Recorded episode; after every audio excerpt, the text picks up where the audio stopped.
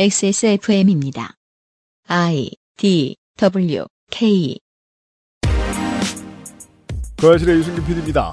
인류의 1%를 중독으로 이끈 지옥의 사냥터 23년 여름휴가철 파케문학관은 블리자드의 디아블로 프랜차이즈에 대한 이야기입니다.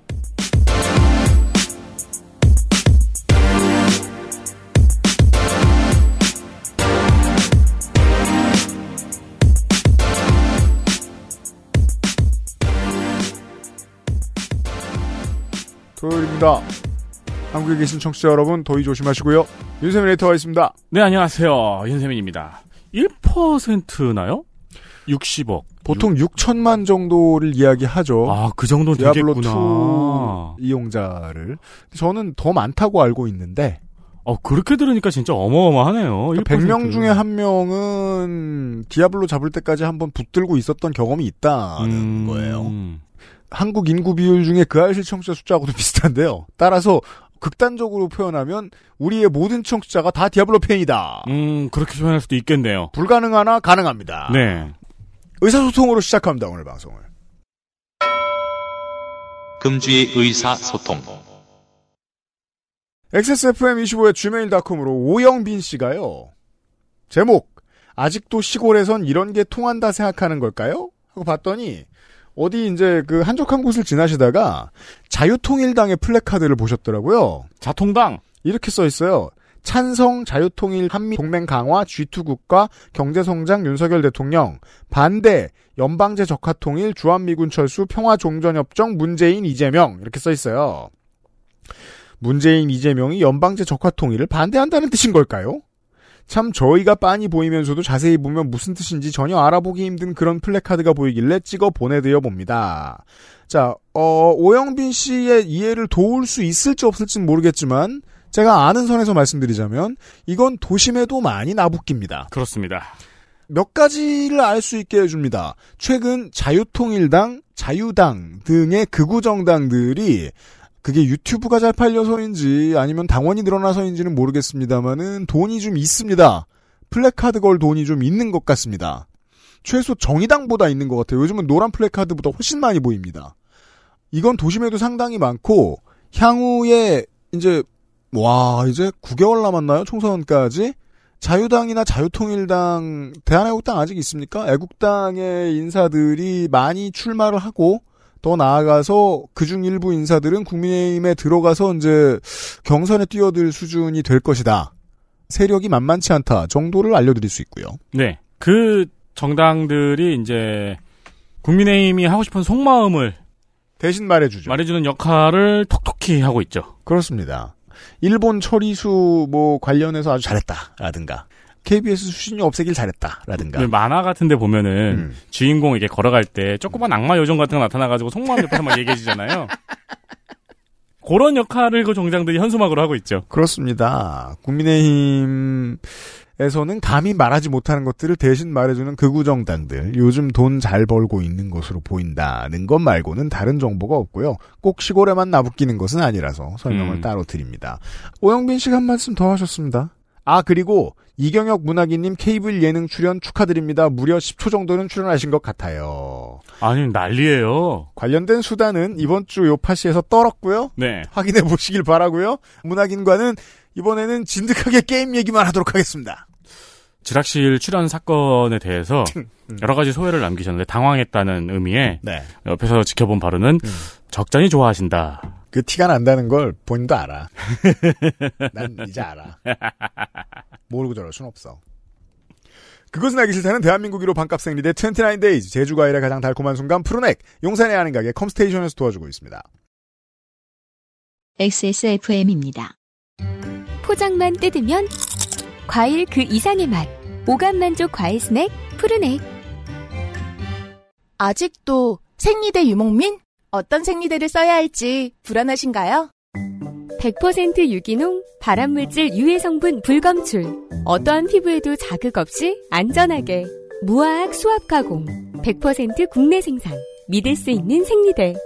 소중한 사람들, 소중한 당신에겐 29 데이즈 유기농 리얼 코튼 울트라 슬림.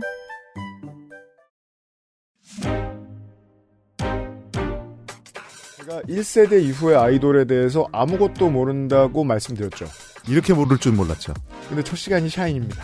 빈번히 쓰이기 시작한 장르가 있습니다. 뭡니까? 저지 클럽입니다. 피트피트가 미국에서 그 금기어야 이제?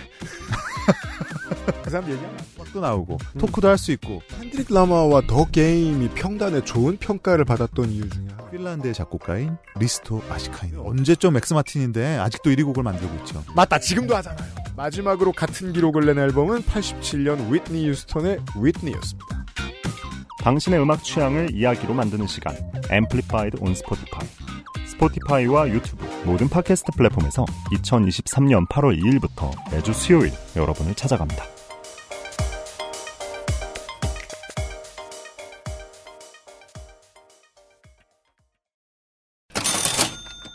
광고 광고 할까요? 그 알실 요파씨 그리고 곧 런칭될 앰플리파이드 팟캐스트까지 남들이 떠나간 자리를 10년 동안 지켜온 뚝심 당연합니다. 왜냐하면 유저들이 여기 있으니까요. 그렇죠 그 외로움을 이겨낸 것의 원천은 1번이 여러분이고요 네, 테크니컬리 하기는 광고이죠 그렇습니다. 당신의 사업 아이템을 XSFM과 공유하고 함께 고민하고 함께 돈을 벌 레시피를 우리가 갖고 있습니다 네, 늘 그거 하면서 먹고 살아왔습니다. XSFM25 골뱅이 gmail.com으로 광고 제품에 대한 소개와 함께 메일을 주시면은 저희가 전문가스럽게 답변을 드립니다 그렇습니다. 피지컬 제품이 아니어도 광고 컨설턴팅을 맡기는 회사들은 많습니다. 네, 여러분의 뭐 뭐를 홍보하셔도 좋고요. 서비스를 홍보하셔도 좋고요. 가볍게 회의 한번 하시고 메일 주시길 바랍니다.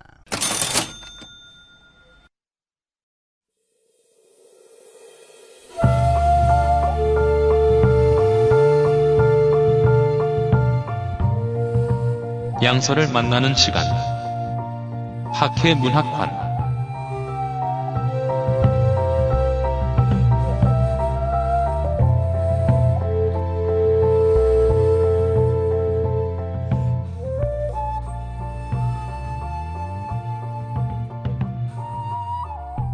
문학인 나와 있습니다. 아, 안녕하세요. 이렇게 갑자기 시작하네요.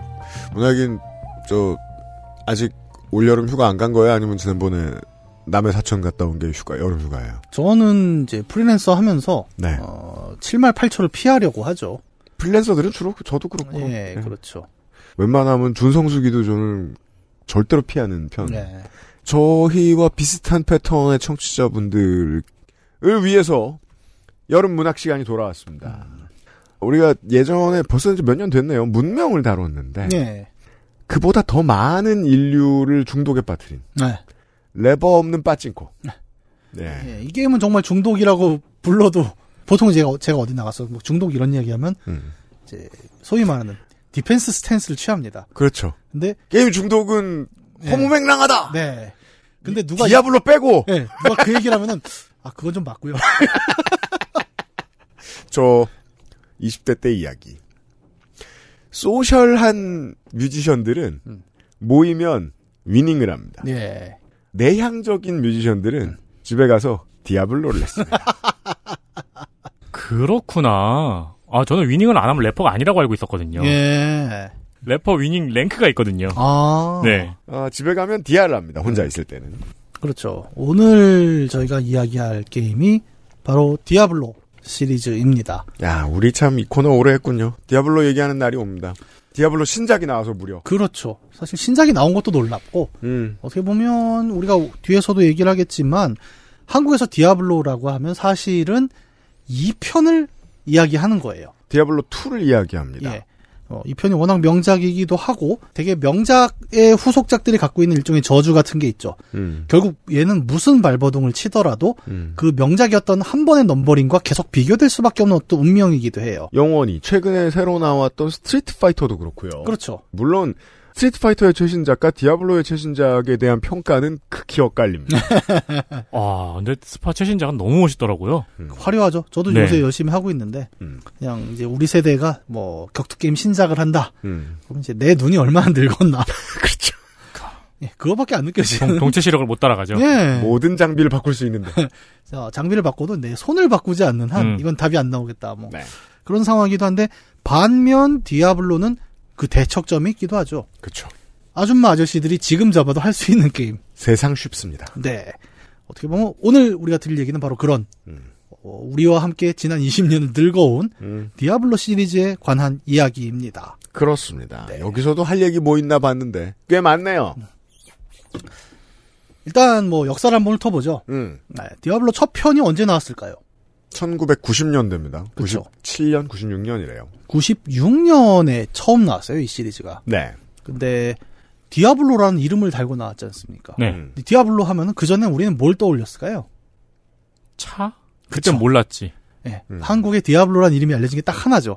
람보르기니 디아블로. 디아블로. 네. 음, 예, 그거밖에 몰랐어요, 사람들이. 음, 그러니까 이제는 다 알죠. 디아블로가 뭐 스페인어로 그죠. 악마를 가리켰다. 뭐 그런 음. 건지 나중에 알게 되는 거였는데 이 디아블로라는 이름으로 게임이 처음 나왔는데 이제 사실 스타보다 먼저 나왔잖아요. 그렇죠. 예. 원 같은 경우에는 제가 부자 형네 집에 가서 했던 기억이 나요. 네, 그쵸. 그러니까 PC 보급률이 그렇게 높지 않았을 때 나온 게임이에요. 예, 그쵸. 그러니까 1996년이면 우리가 알고 있는 그 PC방의 전성기보다 살짝 앞입니다. 그래서 아마 돈 주고 사신 분 많이 없을 거예요.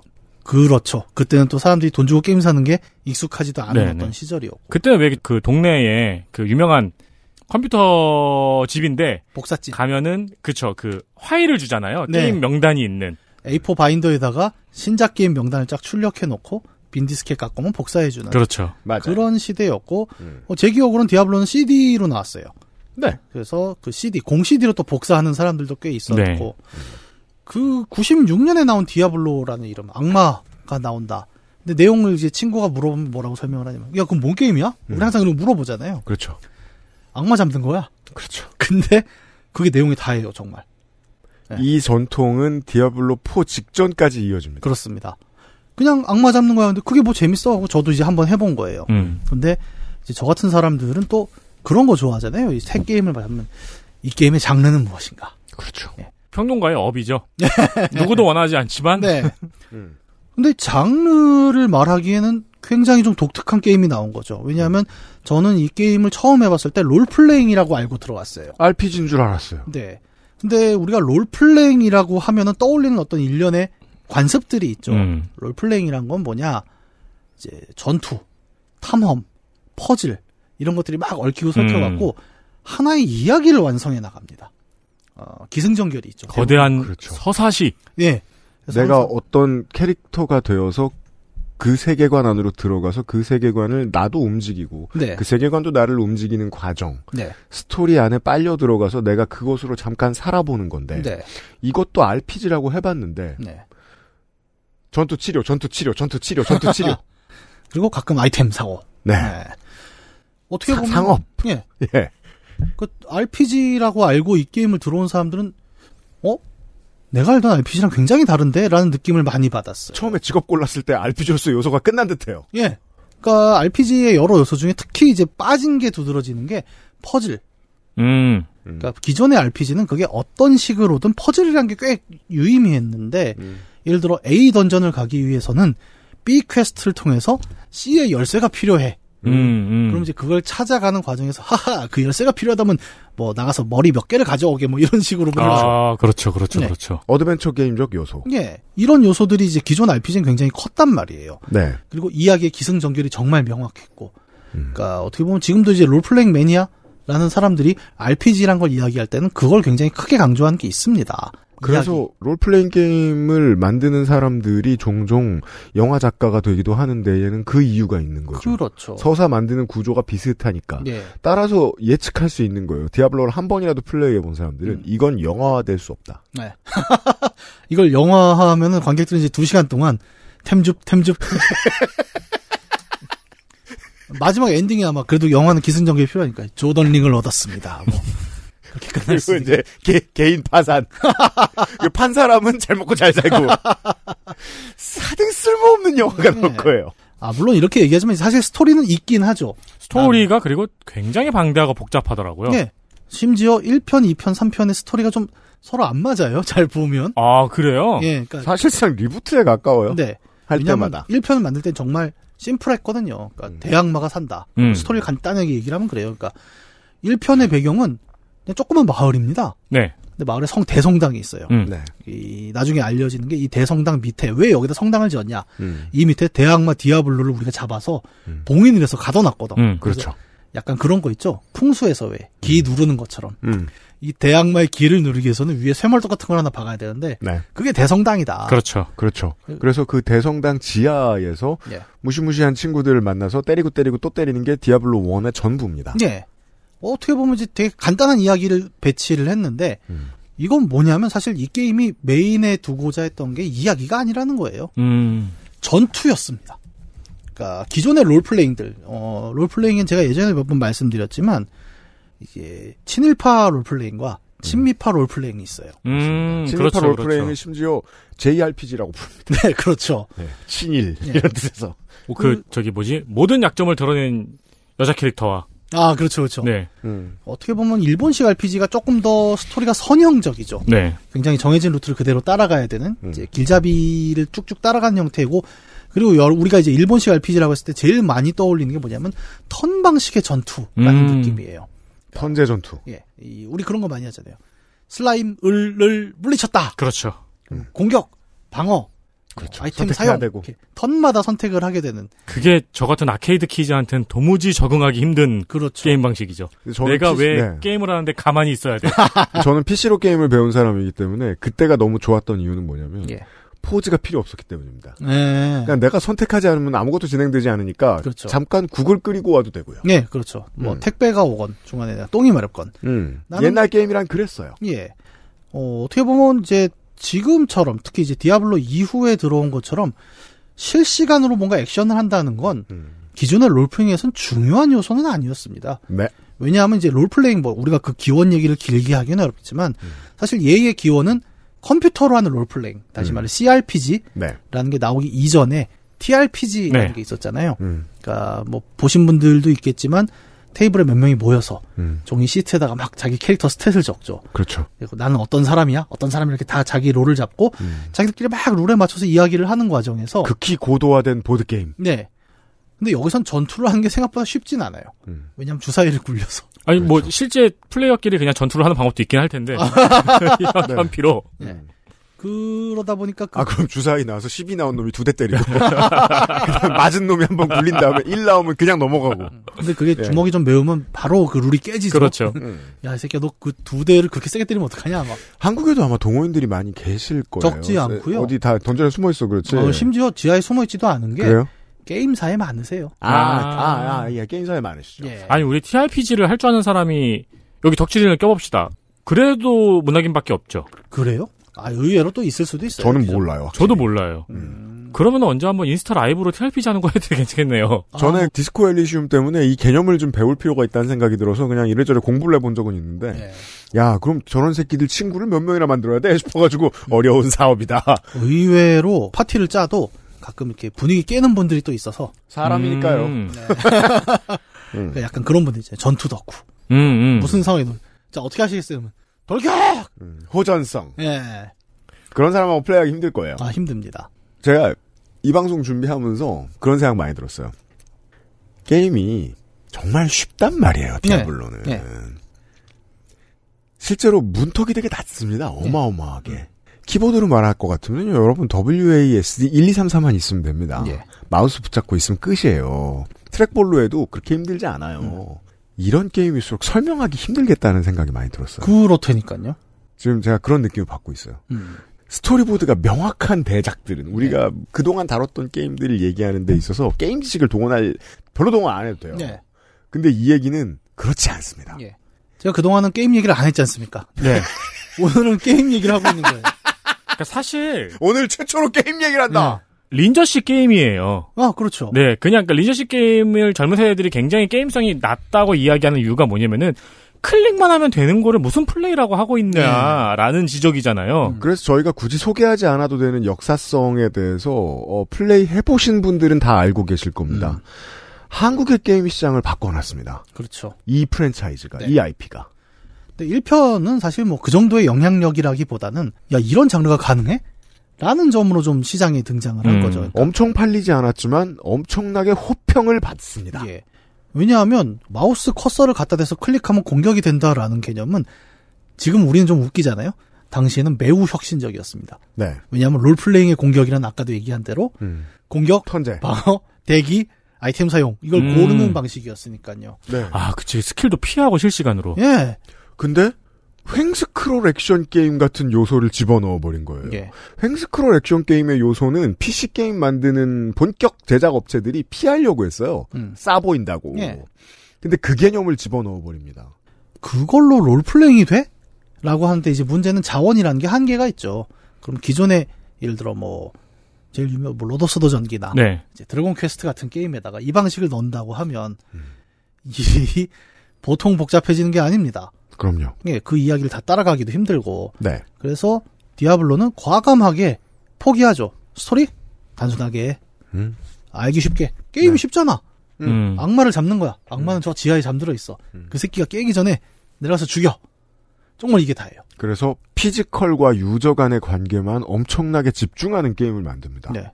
그러다 보니까 롤플레잉으로 이 게임을 알고 들어온 사람들, 저도 당시에 해당됐는데, 이건 액션 게임 아니야? 근데 액션 게임이라기엔 또 기술이 대단한 것도 없는 것 같은데? 그렇죠. 콤보를 넣을 필요도 없고, 네. 그냥 스킬만 넣으면 되고. 어, 뭔가 이상하다. 근데, 이상하다라는 표현보다 먼저 나오는 게, 재밌다. 음. 라는 감각이었습니다. 이게 디아블로의 사반세기를 그대로 설명해 줍니다. 음. 원부터 포까지 네. 동일한 고관여층의 반응이 나와요. 예. 이거 별로다. 음. 근데 이 별로라는 말을 25년을 떠들고 앉았는 거예요. 이건 다른 말에 무슨, 무슨 뜻입니까? 계속 하고 있다는 얘기예요. 네, 그렇죠. 시리즈가 나올 때마다, 아, 이거 뭐 전작에 비하면이라고 하면서, 음. 그 얘기를 하면서 어딜 돌고 있죠. 독특하디 독특한 디아블로 전용 장르가 완성됩니다. 대작들이 이번에 올여름에 귀환한 게 그 두 작품이니까 자꾸 비교하게 되는 게 스트레이트 파이터는 신작이 나올 때 열광하고 네. 호평한 다음에 안 해요. 디아블로는 개욕하면서 계속합니다. 접근성의 문제. 네. 어떻게 보면, 아까 롤플레잉 얘기를 좀 했는데, 네. 이제 롤플레잉하고 이 디아블로하고 저는 가장 큰 차이가 뭐 스토리의 유무를 떠나서 아, 연계가 되기도 하지만 엔딩 이후라고 생각을 했어요. 그러니까 이걸 롤플레잉으로 받아들인 사람들은 흔한 게임 용어로 엔딩 게임이라고. 하죠. 예 내가 디아블로 잡았잖아요. 음. 저 지하에 가서 잡았어 그러면 야 깼다. 음. 라고 이야기를 합니다. 저는 그래서 디아블로 오늘 거기서 그만뒀습니다, 처음에. 끝인 줄 알고. 예, 깼으니까 다음 게임 하지 뭐. 우리 딴 게임을 찾아간 거죠. 음. 근데 어느 날 봤는데 친구가 그걸 계속 하고 있는 거예요. 디아블로 잡아놓고. 예. 야, 너 그거 다 깨지 않았어? 그러니까. 어, 이거, 근데 이건 엔딩이 있는 게임이 아니잖아? 이러는 거예요. 근데 저는 그 당시 그 개념 이해를 못 했어요. 음. 깨면 깬 거지. 근데, 나중에 알게 된 거죠. 아, 이 게임은 엔딩이 중요한 게임이 절대 음, 아니었구나. 음. 새로운 맛이 있었구나라는 걸 디아블로 1에서 안 거죠. 왜? 어떻게 보니까 아까 엔딩을 봤다 그랬잖아요. 음. 그럼 노말 난이도에서 엔딩을 보면 그 다음에 악몽 난이도로 한 단계 올릴 수가 있어요. 그렇죠. 소위 말 다회차 플레이죠. 음. 근데 이 다른 롤플레잉의 다이차 플레이는 뭐 스탯이나 아이템을 계승하는 경우도 있지만 음. 어쨌든 이제 처음부터 다시 시작되잖아요. 네. 음. 대화도 다 다시 해야 되고 네. 어, 귀찮으니까 스킵도 넣고 근데 그렇죠. 얘는 애초에 그게 전제되어 있는 게임인 겁니다. 그렇죠. 그러다 보니까 스토리가 더 의미가 없어요. 네. 그냥 나는 계속 더 강한 적들을 상대로 지하로 내려가면서 더 강해져서 얘들을 다 쉽게 잡을 수 있는 그 성장하는 과정 자체가 재밌었던 거죠. 이게 이제 우리가 한 향후 10년 동안 파케문학과를 하면서 리니지 같은 게임을 다룰 일이 있을지 모르겠어요. 아마 없을 것 같은데 아 있을 수 있습니다. 가능성은 있으나 네. 낮아요. 네. 다만 이제 지금 그래서 어, 한국의 MMORPG 시장과 가장 가까운 이야기들을 우리가 파케문학관하고 처음으로 하게 되는 것일지도 모르겠어요. 이런 개념이 있죠 MMORPG 시장에서 만렙부터 시작이다. 네. 라는 격언은 아니고 그냥 사용자들의 경험에 대한 유저 와. 익스피리언스에 대한 얘기예요. 와우 때부터 나온 말이죠, 정확히. 그렇죠. 예. 네. 근데 이 개념은 블리자드가 처음 한국에 전수해 줬달까요? 예. 예. 그래서 만렙 이후를 계속 생각하게 만드는 예. 근데 그게 이렇게 개념은 1편에 나왔다고 하더라도 아주 보편화되지는 않았었고 어, 본격적으로 이 디아블로라는 프랜차이즈와 그 특유의 게임성이 대중화된 건 네. 2000년도죠. 네. 그렇죠. 디아블로 2가 이때 나옵니다. 저는 그래서 하시는 말씀이 네. 다 리니지에 대한 설명으로도 들려요. 왜냐면 저는 리니지를 더 먼저 했던 사람, 예. 디아블로 2가 나오기 전에 리니지를 꽤 했던 사람이고 그런 다음에 리니지에 익숙해진 사람이 그 비슷한 느낌의 디아블로로 자연스럽게 넘어가는 걸 옆에서 봤기 때문에 네. 당시 세대 이제 2000년대에 입사했고 그 이후에 입사한 사람도 비슷비슷하겠습니다만은 한국 게임 업계에 들어와서 상업이 활발하게 이루어지고 접속률이 매우 높은 이런 MMORPG를 만들고자 하는 회사에 들어갔다면 거의 100이면 100이죠. 다 디아블로를 플레이했던 사람들이고 음. 그 문법에서 멀리 도망가는데 모두 실패합니다. 그러니까 적어도 뭐 뒤에 얘기하겠지만 사실 디아블로는 또 MMORPG랑 굉장히 다르긴 한데 그렇죠. 달라요 심지어. 예. 중요한 건 이제 소위 포인트 앤 클릭이라는 방식이 네. 네. 있어요. 그러니까 마우스 커서를 적에다 갖다 대고 클릭을 하면 때립니다. 기술이 나가고 때리는 겁니다. 이 방식이 어떻게 보면 그 마우스라는 게 보편화된 것도 사실 그렇게 오래된 건 음. 아니잖아요. 게임하면 아직도 우리는 조이스틱을 먼저 떠올린단 말이에요. 음. 근데 마우스는 그 전까진 사무용 도구였죠. 음. 근데 그 마우스를 가지고 게임 안에서 플레이를 한다면 어떨까? 근데 이렇게 쉽게 직관적으로 공격이 가능한 순간 이라는 게 디아블로에서 한번 보여졌고 그다음부터 나온 이제 그래픽 기반의 많은 게임들은 공격이란 건 무엇인가? 음. 마우스를 적에다 갖다 대고 클릭하는 것이다. 라는 문법은 정말 확 퍼져나간 건 맞죠. 개발자의 철학. 80년대까지만 해도 마우스 없는 집안들이 많아서 그럼요. 다 키보드로 하게 만들었고요. 네. 마우스가 처음에 게임에 도입될 때는 오른쪽 왼쪽 버튼에 기능이 없는 게임들이 많았습니다. 예.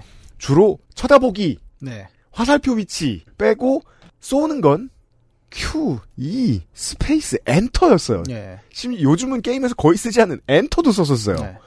키보드에서 다 해결해야지. 음. 요걸 좀 예. 뒤집죠. 그러니까 어떻게 보면 전략 게임에서는 뭐 듀운이라던가 네. 이런 쪽에서 조금 마우스를 다뤘고 근데 그것도 이제 전략 게임은 뭐 어쩔 수 없으니까 그렇다 치더라도 전략 게임은 기본적으로 오피스하고 비슷한 인터페이스일 그렇죠. 수밖에 없으니까요. 예. 기본적으로 사무죠. 네. 여기에 건물을 배치하고 여기에 인력을 배치한다. 예. 얘를 여기다 끌어다 놓는다. 네. 그 디아블로 1의 핵심은 그거였습니다. 게이머들을 놀라게 한 것. 아주 효과적으로 잘 드러난 공포. 음. 그리고 너무너무 직관성이 넘치는 한국말로 타격감. 음. 네. 그래서 이 게임을 하위 장르 구분으로 ARPG라고도 하지만 핵앤슬래시라고 부르는 이유도 그겁니다. 네. 대놓고 배고 썰기. 네. 이 핵앤슬래시가 완전히 정립되고 보편화된 게 바로 2000년대 디아블로 2입니다. 2000년. 네. 이제 거의 세기가 넘어간 어떤 시점에 출시된 그때 또 세기 말이라 그래갖고 전부 다 은색 반짝이 입고 나오고 이런 시대였잖아요. 원래 상 그렇죠. 커피가 아니었고. 네. 원래 99년에 출시하려고 했다 그러죠. 네, 네. 그것 때문에. 예. 세기말 장사하려고. 세기 말에 악마가 돌아온다 음. 그러면 이건 얘기가 되잖아요. 그렇죠.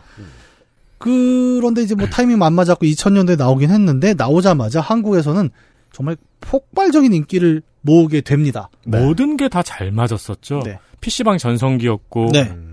밀레니엄은 확실히 이, 이 땅이 e스포츠의 종주국이었으니까. 네. 네. 고등학생들은 MMORPG 중독이었고. 예. 심지어 저는 그런 느낌도 받았어요. 그 많은 PC방들이 어두컴컴한 지하에 있는데 음. PC방에 가려고 지하로 내려가잖아요. 디아하려고. 던전을 들어가는 기분이었습니다. 그죠. 던전하려고 던전 가는. 그리고 디아블로가 당시에 사운드가 굉장히 좋았는데 네. 어, 그렇죠. 헤드셋을 쓰고 가끔 디아블로가 비가 오는 순간들이 있어요. 음, 투에 보면. 비 오죠. 그럼 이렇게 나갈 때 내가 우산 갖고 왔나 이렇게. 맞아요. 네.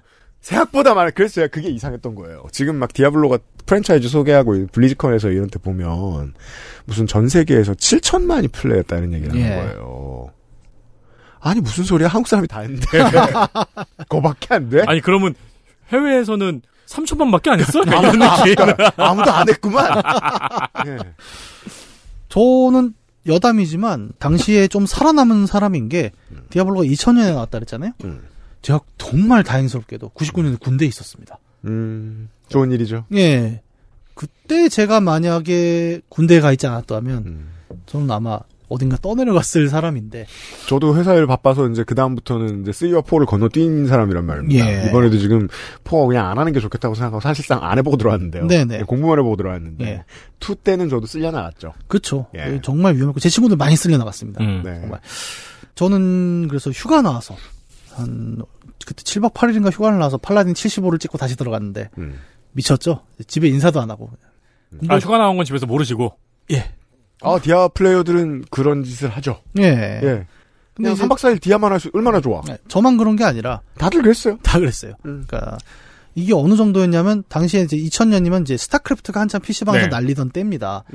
근데 제가 그때 본 거는 PC방에 예를 들어 PC가 50대가 있잖아요. 음. 디아블로가 절반을 넘는 순간들도 있었어요. 그럴 때가 있었죠. 디아블로 예. 전성기 때. 저는 그때 피방 알바였기 때문에 압니다. 아, 예. 스타 하는 사람보다 디아블로 하는 사람이 많았어요. 예, 그래서 와 나는 그래도 왕년의 스타로로서 이렇게까지라는 생각을 하면서 이제 복귀를 했거든요. 스타는 스포츠였지만 네.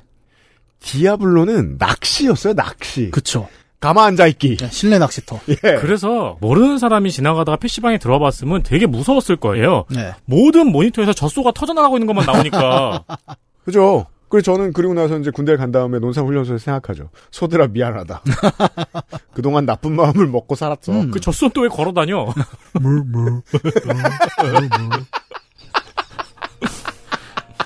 예능에서 먹히지 않을 재능.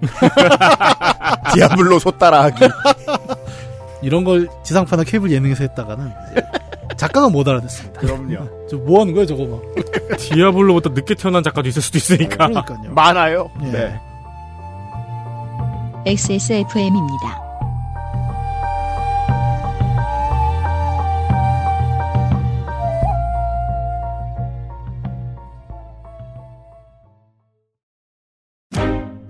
테일러 스위프트는 어떻게 이 시대 팝의 여왕이 되었을까요?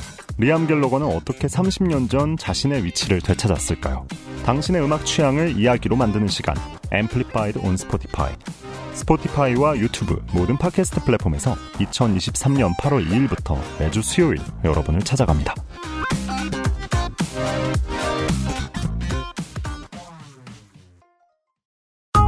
순행은 커스터마이징에 따라 효율 차이가 큽니다. 컴스테이션에 문의하십시오. 주식회사 컴스테이션. 제주의 깨끗함을 그대로 담은 감귤. 그 위에 얹은 달콤한 화이트 초콜릿. 입안 가득 녹아드는 색다른 풍미. 촉촉함 속에 감춰진 바삭한 식감. 먹을수록 빠져드는 고급 천연 초코 디저트. 제주의 신선함에 달콤함을 더하다. 과일 그 이상의 맛. 오감 만족 과일 스낵 푸르넥 감귤 초코. PC방 간식으로 풀어내기 어울리진 않습니다. 좀 고가라. PC방 음식은 어느 순간 생각 안 하고 먹잖아요. 음. 음. 식이 주가 아니고 모니터가 주기 때문에. 그렇죠. 그러기엔 조금 고가죠. 말고 PC방 나와서 집에서 식구들이나 손님들을 맞이했을 때는 좋습니다. 동결건조의 불쾌한 식감을 거부하고 유쾌한 식감이란 얘기죠. 원적에선 복합건조로 만들어진 진정한 웰빙 간식. 생과일을 사용하고 과일 이외의 것은 아무것도 첨가하지 않은 순수한 과일칩입니다. 또 이런 거 싫어하는 사람 있어요. 뭐요? 왜 첨가를 안 해? 그렇죠. 얼마나 좋아하는데. 그래서 첨가해 드렸습니다. 첨가한 것도 있습니다. 초콜릿 버전의 다양한 바리에이션도 있고요. 불편하게 달기만 하는 과자들을 싫어하는 사람들도 거부감 없이 먹을 수 있는 생과일 칩도 있고요. 그렇습니다. 초콜릿 버전도 요구르트 초코, 콜라 초코, 화이트 초코, 다크 초코 다양한 버전이 있습니다. 새로 나온 콜라 초코의 리뷰를 기다리고 있습니다. 엑세스 모레는 풀어내기 있어요. 프로넥을 찾아주세요.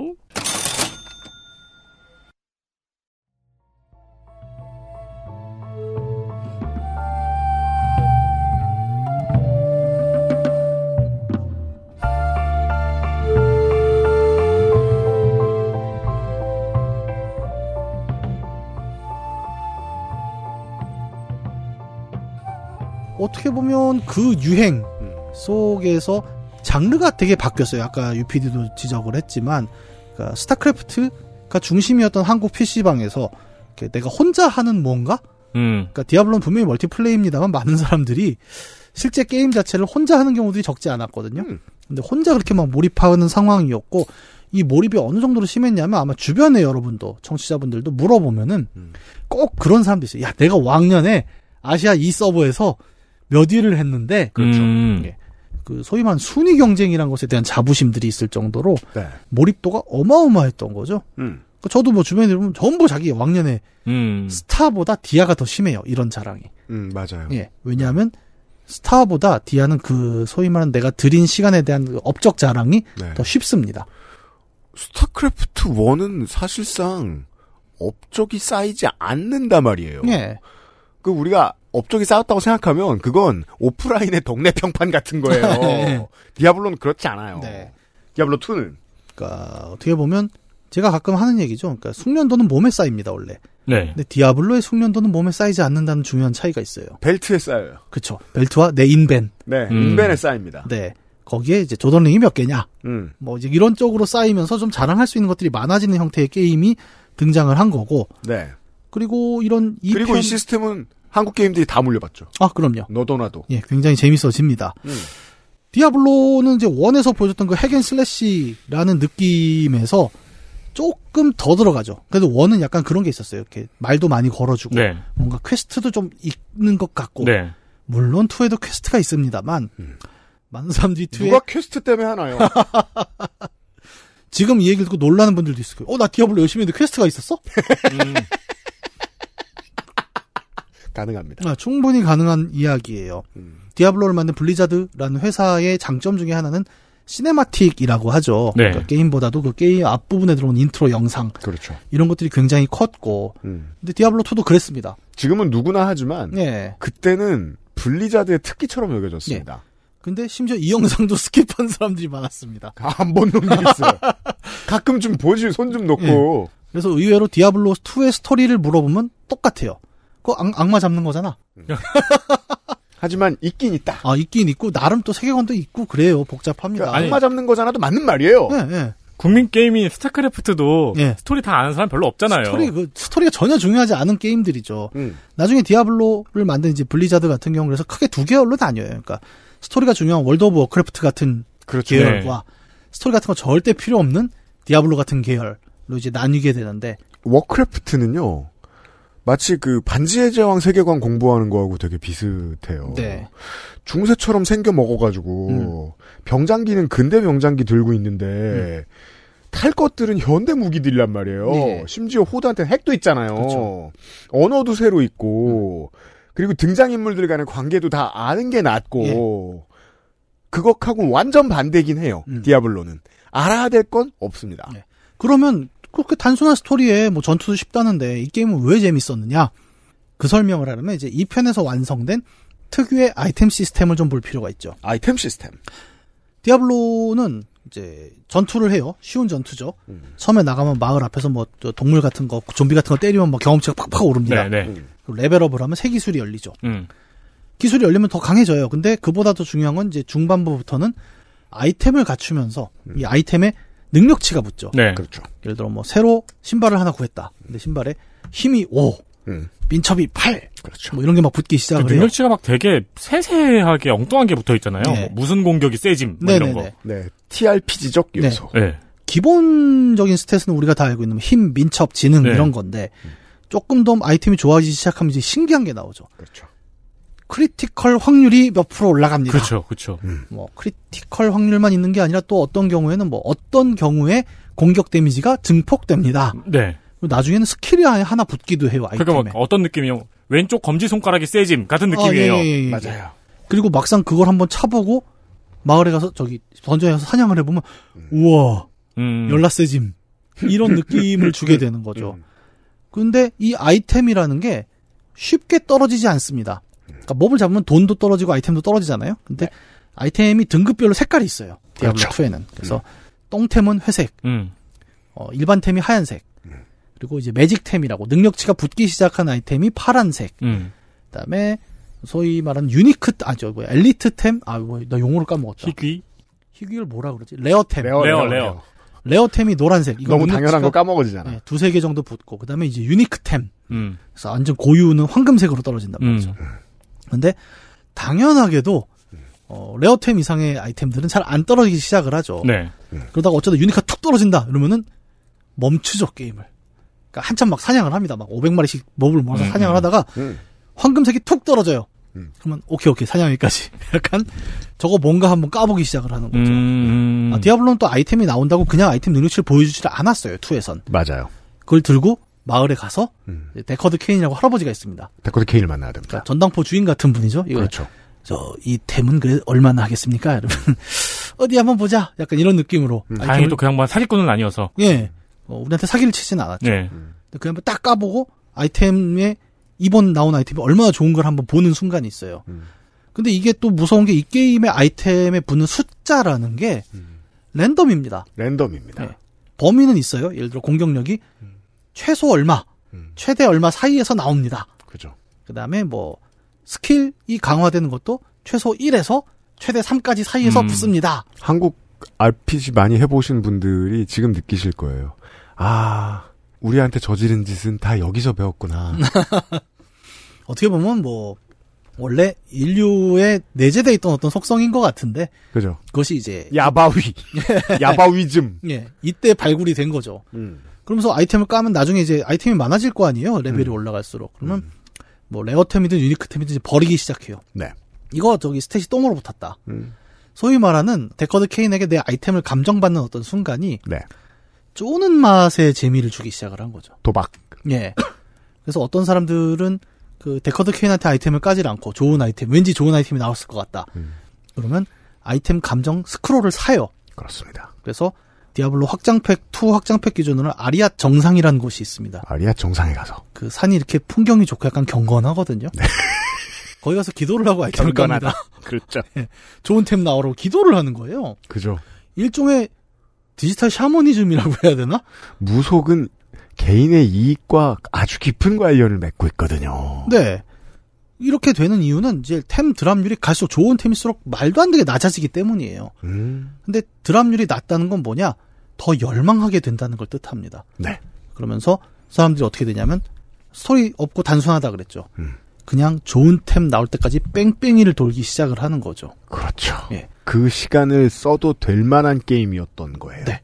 예를 들어 뭐 다른 RPG 게임처럼 그 한계치가 명확하게 있지 않았던 거죠. 예를 들면은 뭐 섀도우 마스터라 던전 앤 드래곤즈 2 같은 경우에는 네. 전설의 검 얻으면 끝이잖아요. 그쵸. 그 이상 높은 템이 없고 그리고 열받는 게 가장 좋은 아이템을 얻고 좀 이따가 게임이 끝나니까 으- 쓸모가 없어요, 사실. 예, 예.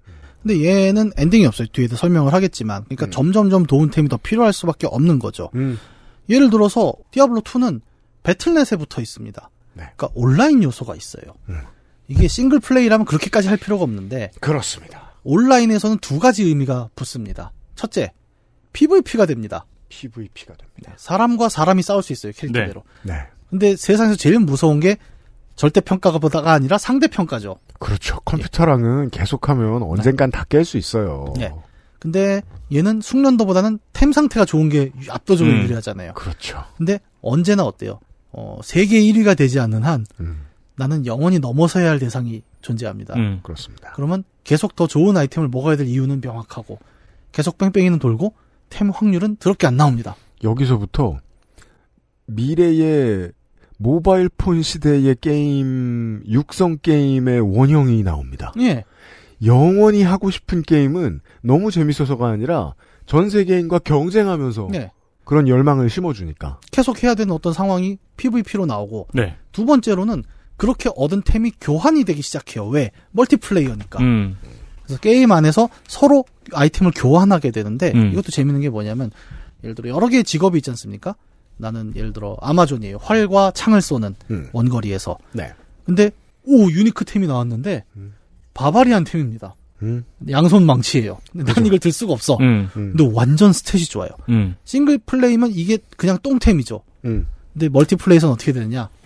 이거를 내가 그럼 바바리안한테 주고 이게 필요한 동네 바바리안들을 찾아갑니다. 네. 자, 내 거랑 바꾸자. 라고 해서 걔가 주신 윈드포스라고 또 굉장히 유명했던 활이 있어요. 음. 그거 좋은 스테이션 바꾸자라는 거래 시장이 형성이 돼요. 그죠.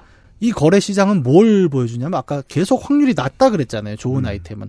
그러면 당연히 산술적으로는 내가 들여야 될 시간들이 늘어나겠죠. 이제 게임 안에서 거래 시장이 활성화됩니다. 내가 들인 시간의 가치만큼 뭔가 나에게 필요가 없다. 받아야 돼요. 교환이 되기 시작을 하는 거예요. 그렇습니다. 그러면서 게임 안에선 기본적으로 화폐로 골드라는 개념이 있어요. 음. 그래서 아이템을 게임 속 상점에 팔아도 얼마씩 주죠. 네. 근데 되게 재밌는 게 예를 들어 도끼다. 음. 그러면 이 도끼는 무조건 5천 골드입니다. 게임 음. 안에선. 음. 근데 도끼에 좋은 스탯이 붙으면 사람들의 가치는 다를 거 아니에요. 음. 근데 이 NPC 상인은 뭐 여기에 무슨 스탯이 붙었건 한 5천 이래요. NPC는 공무원입니다. 네. 말이 안 통합니다. 음. 근데 이 좋은 스탯이 붙은 거를 멀티플레이어 거래장에 들고 나가면 네. 너도 나도 손을 드는 거예요. 야, 근데 음. 내가 얼마에 살게. 근데 나중에 이 화폐도 인플레가 돼요. 게임 항상 인플레가 있죠. 화폐는 계속 쌓일 거 아니에요. 그렇죠. 네. 사냥을 하면. 그러니까 야 이거 도저히 인플레가 심해서 쓸 수가 없으니까 다른 화폐가 필요하다라고 해서 나온 게 조던 링. 조던 링이죠. 스톤 오브 조던. 음. 원래는 요르단의 반지예요. 맞습니다. 하지만 어, 당시 한국의 짧- 미국말로 읽으니까. 예, 한국의 짧은 영어로는 네. 또 90년대 말이기 때문에 맞습니다. JORDA는 네. 조던으로 읽는 게 정석이었죠 당시엔. 그렇습니다. 네, 다들 이제 조단링, 조단링, 조단링. 예, 마이클 조단의 우승 반지가 아니라 네. 예, 디아블로에서 쓰이는 이게 원래는 드랍률이 굉장히 낮아요, 사실. 그렇죠. 아이템 스탯이 워낙 좋았고 극히 희소했습니다. 네. 저는 어, 개인적인 경험을 고백하자면 어, 디아블로 레저렉션 나중에 2가 새로 나온 그걸 그렇죠. 포함해서 제 손으로 조던링을 먹어본 적이 없습니다. 이게 전 일반적인 상태라고 생각해요. 예. 생각보다 많은 사람들이 만져봤지만 그 중간에 막 복사 파동 아이템 복사 파동도 있고 해서 좀 풀리기도 했고 그러는데 네. 그렇게 확률이 낮았는데 나중에는 게임이 어쨌든 거의 몇십 년을 지속이 되다 보니까 음. 한 번 발굴된 조던링은 파괴하지 않을 거 아닙니까 아무도 돌아다닙니다. 예. 그러니까 이게 그냥 계속 거래가 되다 보니까 너무 많이 풀려서 나중에는 조던링 인플레이션이 터지기 시작을 한 거죠. 여러분 어떻습니까? 코인충 탄생사 같은 걸 듣는 기분이 들지 않으신가요? 아무리 드랍 확률이 희귀해도 예. 나온 건 사라지지 않고 예. 전 세계에서 캐내고 있으니까 그러니까요. 희귀한 것도 쌓인다. 예. 인류가 계속 채굴을 하는 한 겁나 낮은 확률로 뭔가가 계속 나올 거거든요. 없어지지 않아요. 누가 네. 자기 손으로 조던링을 파괴하겠어요. 음. 그러다 보니까 얘가 너무 쌓여서 나중엔 화폐로 인정받기에 이릅니다. 네. 그래서 어떤 아이템을 산다 그러면 골드론 이제 가치가 측정이 안 되니까 그러면 조던 두 개 거래하시죠. 그렇죠. 음. 그래서 조던링이 유명해진 거죠. 물론 이것도 후반에 가면 이제 룬이나 다른 아이템으로 대체가 되기도 하고 뭐 독참이나 매참 뭐 이런 어, 이건 좀 전문적인 용어라. 매참. 예, 우리가 굳이 얘기할 건 아니죠. 네. 그러니까 즉, 뭐 짐바브웨처럼 인플레이션이 심해져가지고 네. 1억짜리 지폐가 나온 거죠. 예, 1억짜리 집회던 거 그냥 다이아가 길거리 굴러다니니까 음, 음. 이 다이아로 그냥 아이템을 거래하자. 그렇죠. 이런 정도까지 네. 된 거예요. 그러면서 교환 그리고 PVP라는 개념이 어, 우리가 오랫동안 롤플레잉이라고 하면 생각했던 혼자 하는 게임의 범주를 벗어난 거죠. 그렇죠. 근데 이게 너무 매력적이었던 거예요. 그러니까 자기가 막 밤잠을 줄여가면서 때로는 회사를 때려쳐가면서 디아블로에 매달리고 그다음에 거기서 나오는 그 아이템 드랍의 그 기쁜 순간들 이 나에게 쓸모 없더라도 어 이거 충분히 가치 있어 왜 누구한테 팔면 되니까 네. 라고 해서 거래가 되는 어떤 순간들이 이제 그 2000년대의 PC방의 한 흐름을 만들어낼 정도로 굉장히 완성도 높은 어떤 시스템을 보여줬다는 거죠. 그 당시에 저는 규모가 큰 PC방도 다니지만 규모가 작은 PC방의 단골이었거든요. 네. 거기서는 디아블로나 혹은 다른 게임들의 레벨이나 숙련도라든가 이게 PC방 내의 권력이었어요. 예, 그럴 수 그런 사람들의 목소리가 훨씬 컸고 그런 사람들이 조용히 하라면 조용히 했어야 됐고 심지어 인류 최초의 움직임입니다. 어떤 게임 안의 세계관에서 돈을 주고받고 무언가를 사고 팔기 위해서 실제 돈이 움직이게 되는 상황. 그러니까 이거를 뭐 지금도 쓰는 용어인데 좋은 용어는 아닌데 쌀먹이라고 그랬어요. 이걸 팔아서 돈을 실제 돈을 버는 사람을 쌀먹충 아이템 팔아 쌀 사 먹는 놈. 음. 이런 네. 약간 멸칭에 가까운 거였는데. 예, 리셀러에 대한 멸칭하고도 예. 비슷해요. 네. 아까 얘기했지만 이제 조던링으로 뭐 거래를 한다라는 시점에서 사람들은 그 생각을 떠올린 거죠. 야, 그러면서 조던링을 현금으로 왜 못 사? 음.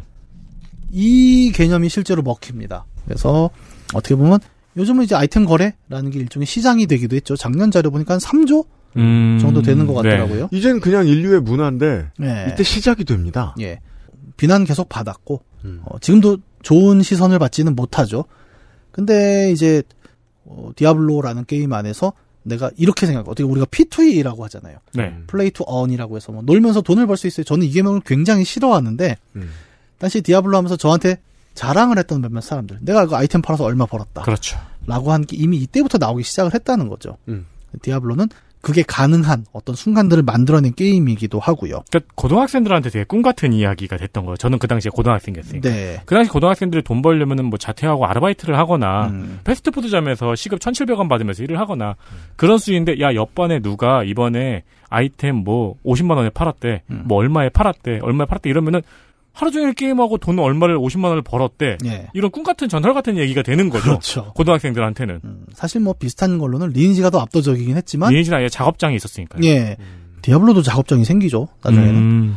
그런 분위기를 이제 만들어낸 리니지에서 했는데 돈 될 건 다 디아블로에 있었어요. 어떻게 보면 그런 개념을 가져왔는데 이게 그럼 왜 재밌냐 이게 되게 재밌는 게 한번 그 전에 게임들과 비교를 해봅시다 예를 들어 더블 드래곤 네. 더블 드래곤의 재미는 뭐였습니까 이게 잘 생각해보면 더블 드래곤은 내가 진행을 한다고 해서 다음 스테이지 간다고 내가 레벨업 하지 않습니다 그죠. 나 정확히 나는 하죠. 얘는 안 하죠. 내 숙련도만 올라가요. 예. 우리 이미 이것과 관련된 이야기를 한 적이 있습니다. 예. 한참 옛날에. 그리고 자세한 얘기는 현질의 탄생이라는 책을 보시면 굉장히 잘 나오는데 아주 그 얘기를 한국에서 유일하게 다뤘더라고요. 어, 그렇죠. 그게 고만하는 줄 알아요. 네. 어, 더블 드래곤의 재미라는 거는 이야기예요. 네. 그러니까 이야기는 정말 뻔한데 네. 사실 우리는 그 이야기를 반복해서 봅니다. 그렇죠. 왜냐면 하 내가 어느 날은 날라차기로 깨고 음. 어느 날은 훅 하고 팔꿈치로 깨고 그렇죠. 뭐 그때그때 내가 좀 다르게 할 수 있는 거니까 네. 어쨌든 엔딩에 도달해야 얘는 재밌는 거죠. 네. 그 맞아요. 음. 과정 자체가. 반대편은 테트리스의 재미는 뭐였냐? 이건 이야기가 없지 않습니까? 네. 이건 그냥 잘 맞추는 거죠. 그죠. 이- 저는 가끔 그런 얘기를 하는데 이거는 약간 정리 덕후들의 게임이다. 음. 그러니까 우리 인스타 릴스 같은 거 보면 가끔 그런 거 있지 않습니까? 이렇게 보도 블록이 정확하게 그렇죠. 일렬로 쫙 붙어 있을 때 보면 와 즐거워. 그냥 혼자 이렇게 마음이 정화되는 신나죠. 예. 테트리스가 약간 그 계열이죠. 맞아요. 예, 뭔가 이- 아, 가로로 줄이 쫙 맞으면 뿅 하고 없어지는 어.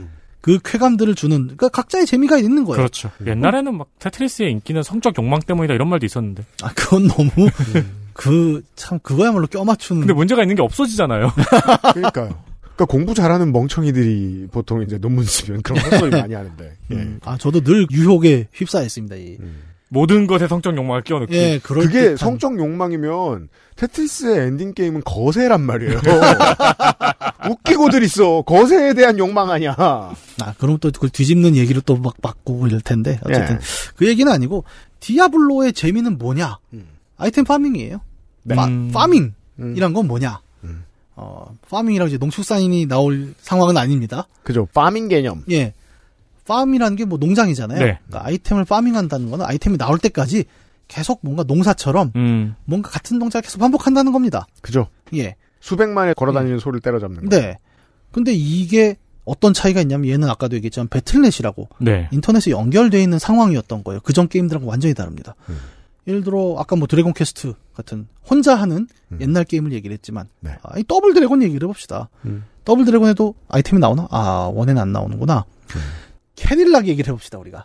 캐딜락 앤 다이노서즈. 예. 우리 옛날에 그 얘기 한번 했었잖아요. 음. 캡콤의 살짝. 게임. 네. 예. 아이템이 나오죠 거기에. 네. 가끔 보면 뭐 기관총도 나오고. 그렇죠. 네. 그다음에 체력이 떨어지면 왜 무슨 샐러드 같은 것도 나옵니다. 캐딜락도 있어요. 캐딜락도 먹을 수 있죠. 그렇죠. 하지만 그걸로 싸움을 잠깐 한 다음에 음. 예. 내려놔야 돼요. 예. 이 어쨌든 그게 풀로 플레이하면은 원코인으로 한 20분 정도 플레이할 수 있죠. 그 끝판까지 가면. 그죠. 근데 20분 쓰고 말고요. 20분 쓰면 끝나요. 그 심지어 아이템. 엔간한 아이템은 뭐 한 5분도 못 쓰죠. 그렇죠. 아, 이 개념이죠. 횡스크롤 액션의 아이템은 인벤이 보통 하나예요. 네. 그래서 인벤 창이 필요 없습니다. 왜냐하면 내 손에 들려 있는 게 보이기 때문에. 음. 예. 그리고 쓰임을 다하면 거의 아무리 길어봐야 1분 내로 버리게 돼요. 이건 내 업적과 무관해요. 예. 대부분의 그 전에 오프라인 기반의 게임들은 아이템을 얻으면 기승전결이 있는 상황이었기 때문에 엔딩을 보고 나면 이 아이템은 사라집니다. 네. 사라져야 맞죠. 그 대마왕이 죽었는데 보검이 무슨 소용이 있겠어요. 그게 당연한 거였는데 이 디아블로 2라는 게임은 인터넷을 기반으로 세팅이 돼 있고 이 캐릭터의 세이브 포인트가 원만 해도 내 컴퓨터였거든요. 네. 2부터는 서버에 저장이 됩니다. 그렇죠. 그러면 여기 저장된 아이템은 이 서버가 죽기 전까지 계속 무한하게 유지가 된다는 거예요. 서버 안에 내 집과 내 장식장이 생겨요. 그렇죠. 실제로는 무기고. 음. 그리고 이 게임은 아까도 얘기했지만 내가 디아블로를 잡았다 해서 끝나는 게임이 아닙니다. 계속 강해져야 되잖아요. 그렇죠. 그러면 이때부터는 파밍이라는 소위 말하는 아이템을 영원히 내가 찾아 헤매야 하는 어떤 이유가 생겨버리는 거죠. 그리고 그렇기 때문에 디아블로 안에서 어떤 아이템 굉장히 비싼 아이템이 툭 떨어진다라고 하면 현실에서 그거 아무 의미 없지 않습니까? 음. 근데도 아싸 그렇죠. 라는 반응이 나오게 됩니다. 음. 가짜인데. 그러니까 예를 들어 뭐 브루마블에서 우리가 음. 황금 열쇠를 뒤집었는데 네. 상금으로 10만 원을 획득하였습니다. 그러면은 그 아싸는 아싸 이 정도예요. 그렇게 신나지 않아. 예. 아 그래. 오케이. 근데 디아블로에서 뭐 예를 들어 메피 메피스토라고 메피스토가. 네. 어, 우리가 또 내일쯤에 또 이 얘기를 한참 할 텐데. 원래 대학만데 여기서는 약간 아이템 자판기거든요. 그렇습니다. 가만 아이템을 주는 그냥 그냥 저 친근한 네. 존재죠. 네. 우리의 영원한 호구. 인심 좋은. 네. 그러니까 디아블로 만나기 전에 나를 보살펴주는, 토닥여주는 네. 존재. 근데 메피가 갑자기 네. 음. 링을 떨궜다. 근데 유니크 아이템이다. 이러면 마을 잔치예요. 아싸 이렇게 할 수가 없는 거죠. 네. 어 대박. 야 나왔어. 친구 옆 부릅니다. 꼭 옆에. 친구한테 야, 야, 문자- 떴다, 문자 떴다, 보냅니다. 떴다. 음, 음.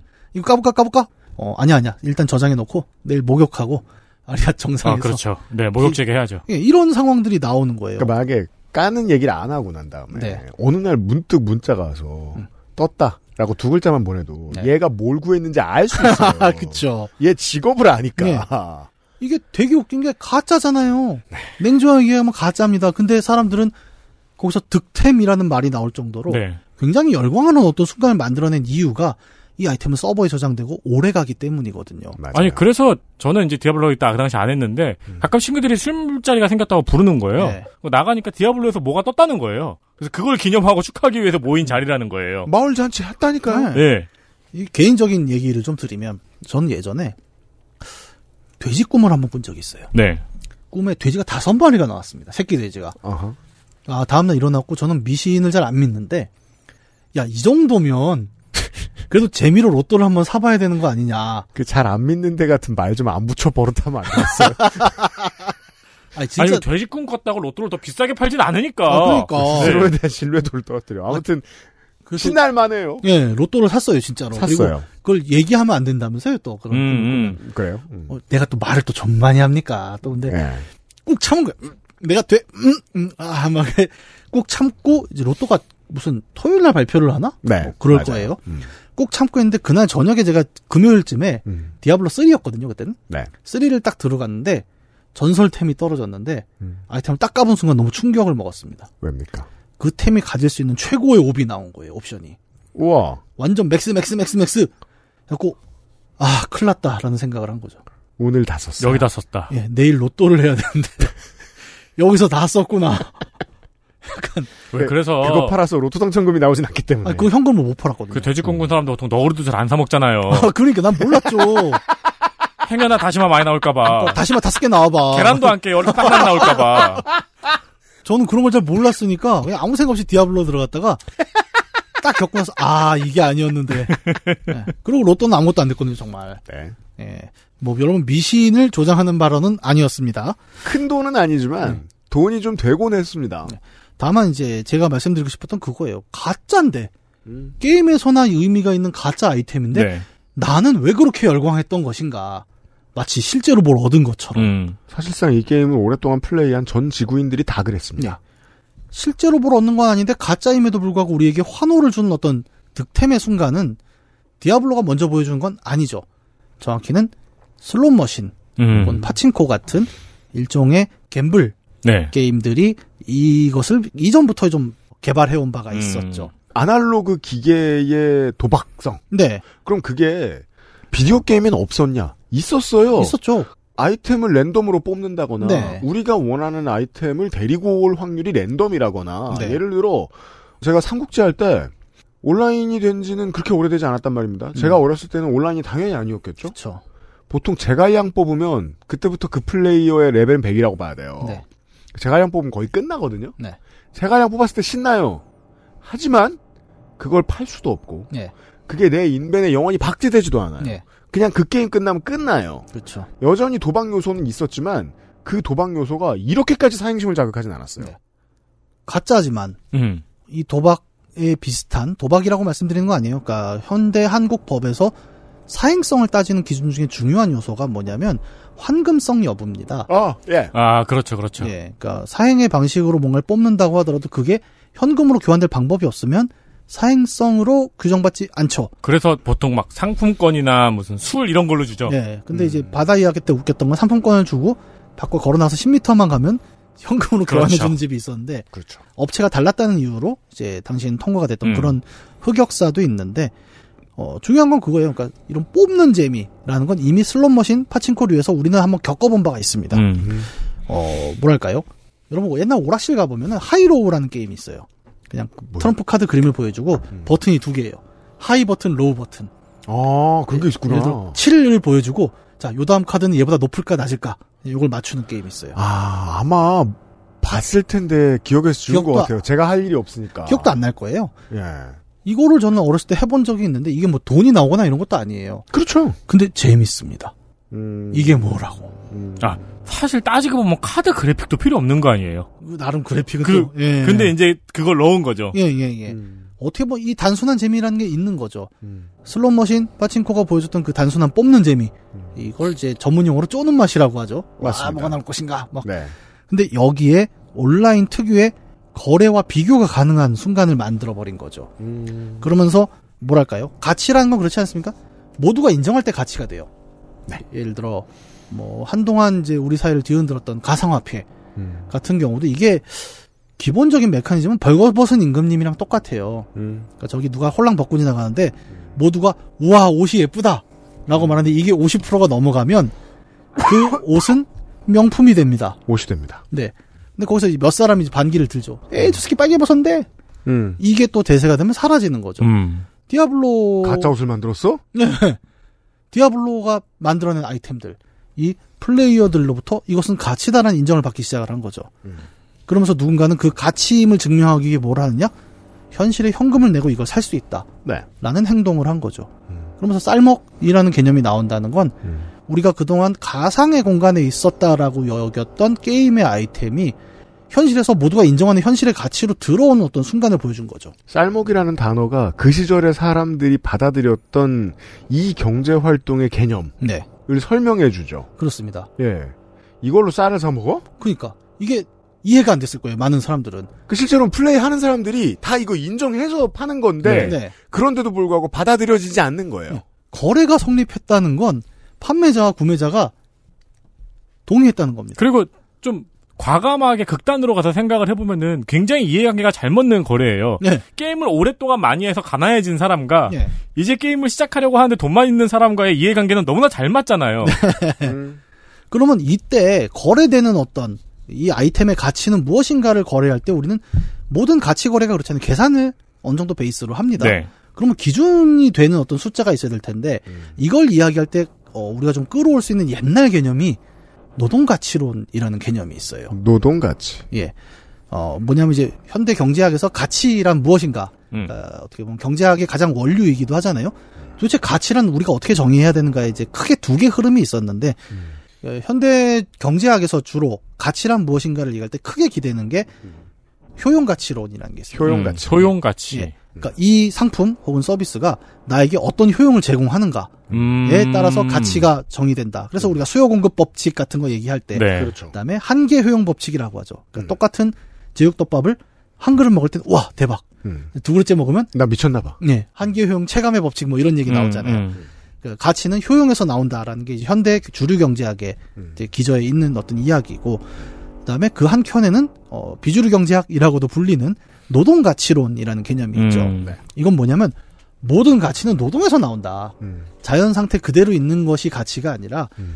그 자연 상태에 노동을 부여해서 일련의 변화를 만들었을 때 음. 그때 들어간 노동 시간이 결국 우리가 시장에서 예, 교환할 수 있는 어떤 토대가 된다라는 게 노동 가치론의 가장 기본이에요. 아, 금을 캐는 노동. 예, 예를 들어 내가 사과가 먹고 싶어요. 예. 근데 우리 집에서 사과 농장까지는 걸어서 막 4시간을 가야 된단 말이에요. 네. 따기도 힘들어요. 근데 사과 농장 근처에 사는 놈이 자기가 사과 따는데 30분을 썼어요.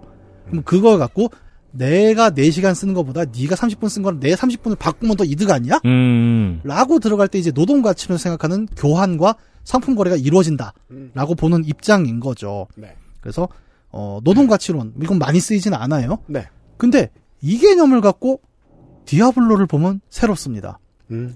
왜냐하면 어, 매우 낮은 확률로 돌아가는 게임 플레이에선 결국 음. 많은 플레이를 요구하잖아요. 그렇죠. 예. 근데 이 장시간 동안 내가 플레이를 했는데 또 바바템만 나왔어. 보통 비싼 템은 짧게 한 사람에게 주어지지 않습니다. 그럼요.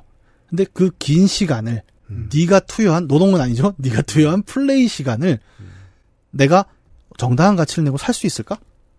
라는 거래가 가능해지는 거예요. 자, 현대의 노동과 시장의 상황을 비교해 봅시다. 이게 사람들을 극좌 혹은 극우화시키곤 합니다. 효용 가치론을 믿는 사람들인 것 같지만 노동 가치론이 무너졌을 때 사람들은 소외감을 느낍니다. 똑같이 일했는데 왜 나는 돈을 저거밖에 못 벌어? 음. 이거밖에 못 벌어. 똑같이 일했는데 저 사람은 왜 저렇게 많이 벌어? 실제로 직업이 직업 따라 서로 다른 부가가치를 만들어내니까요. 그렇게 된 지는 되게 오래됐어요. 그렇죠. 러니까 노동 가치론을 비주류 이론이라고 하는 거 아니에요? 들어맞지 않으니까. 네. 근데 문제는 파밍에서 랜덤으로 얻어낼 확률 같은 걸 수학적으로 집어넣었더니 노동 가치론이 100% 들어맞을 수도 있는 거예요. 그러니까 아까 노동은 아니죠라고 말씀하셨는데 머릿속에 물음표가 띵 뜨는 거예요. 노동이 아니라고 단언할 수 있을까? 네. 예. 여기에 관련된 깊은 논의를 좀 보시려면 작년에 나온 현질의 탄생이라는 책이 어, 다- 그렇죠. 네. 예, 거기에 관련된 굉장히 많은 논의들이 들어있- 일절만 하지 못할까? 제가 오늘 몇 절까지 할 것 같습니까? 책이 잘 안 팔려요? 아 농담이었고요. 재미... 사실이에요. 뭔 소리야? 농담이야? 날개도 친 듯 팔려? 머릿속에 물음표가 띵 뜨는 거죠. 과연 저걸 농담이라고 할 수 있을까? 웃기지도 않은데. 아 이 사람들 무섭습니다. XSFM입니다.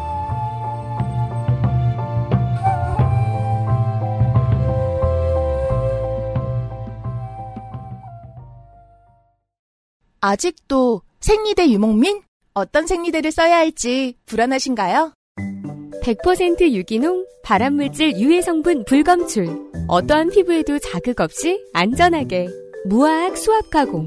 100% 국내 생산. 믿을 수 있는 생리대. 소중한 사람들, 소중한 당신에겐 29 데이즈 유기농 리얼 코튼 울트라 슬림 스포츠카처럼 강력한 사양의 하이엔드급 PC. 고가의 장비들을 내 손으로 조립하는 일, 시간과 열정, 꼼꼼함과 치밀함이 필요합니다.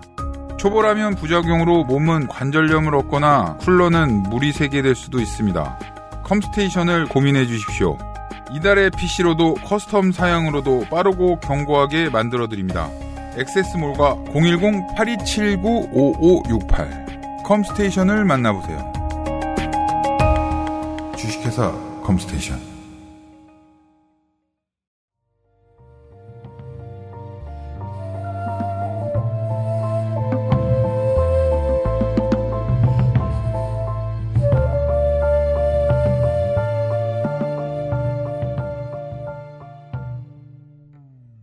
어, 지금 딱 윤세미 에디터가 지적한 부분이 되게 저의 고민이기도 하고 네. 그러니까 현대 게임 학계에는 별로 신경 안 쓰지만 어쨌든 학계의 주요한 고민이라고 저는 생각을 하거든요.